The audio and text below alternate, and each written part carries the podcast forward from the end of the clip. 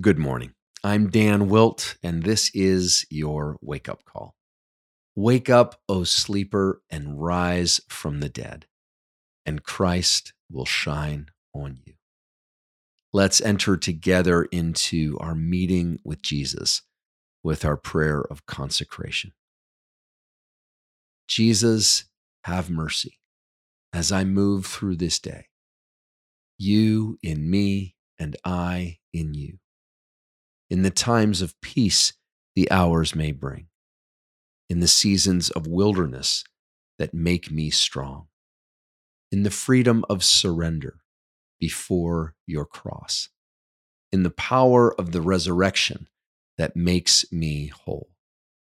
Jesus, have mercy as I move through this day, you in me and I in you. In your name I come. Amen. Our reading for today is entitled, Up to a High Place, and our scripture passage is from Luke 4, verses 1 to 5. Hear the word of the Lord.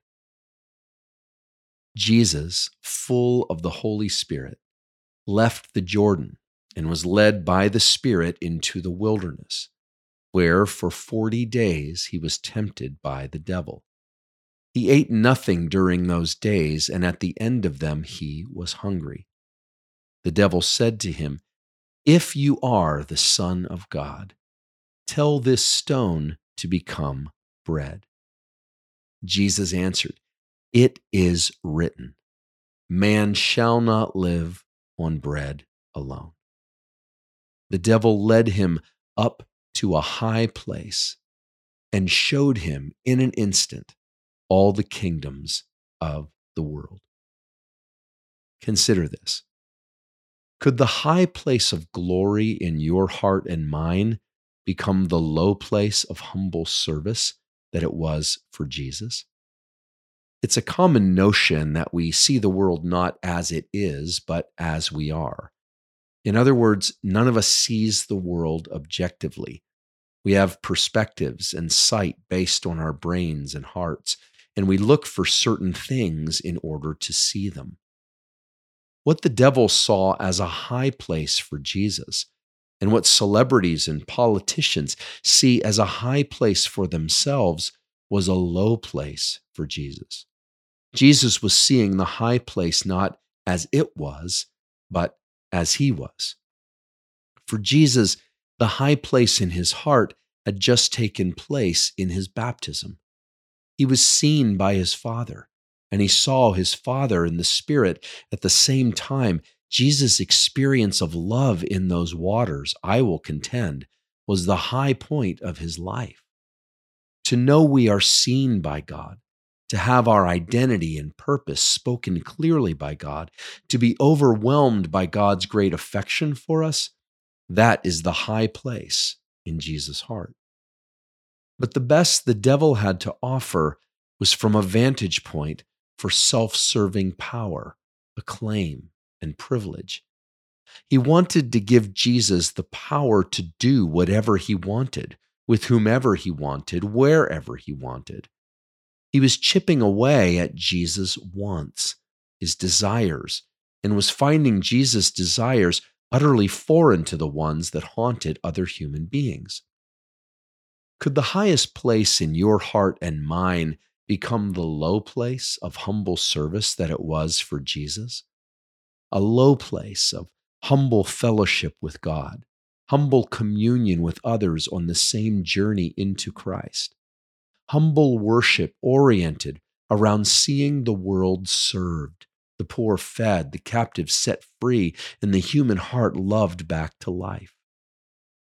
Glancing ahead, in Luke 4, Jesus will leave the wild in the power of the Spirit, enter a synagogue, and begin to proclaim the high places of the kingdom of God, places where the year of the Lord's favor, verse 19, does not mean acclaim or big houses, but rather the transformation of the human heart by Christians offering selfless, cruciform love in Jesus' name. The devil's high place was a low place to Jesus.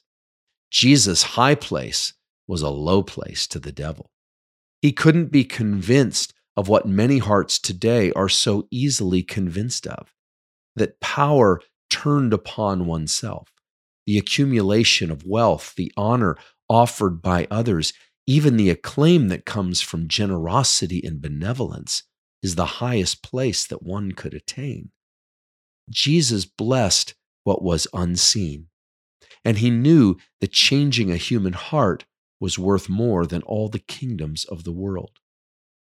We can live from this perspective, that to act justly and to love mercy and to walk humbly, Micah 6:8, with our God is the highest place to which we could be led. The devil simply took Jesus to the wrong place. He wasn't tempted because his heart wasn't in it. In this, Jesus passed the test that Israel's kings and power brokers, even the great King David, never could. The prayer. Lord of the wild, our high place is fed by the vision of the good life, the high place that is pumped our way by media of every sort. We choose to feed our vision of the good life, the high place, by choosing the low place and humbly serving in loving communion with you. In Jesus' name, amen. The questions. How does the low place of service feel in comparison to the devil's high place of honor and accumulation? What are the differences in the feelings associated with each? And how can we train our hearts to love the feeling that comes with the former? For The Awakening, I'm Dan Wilt. We hope that today's entry challenged and encouraged you. And thanks for listening to The Wake Up Call, powered by Seedbed. Be sure to share this with a friend, leave us a rating, and subscribe wherever you prefer to listen to podcasts. Find out more and join the movement by visiting our website at seedbed.com/wakeupcall.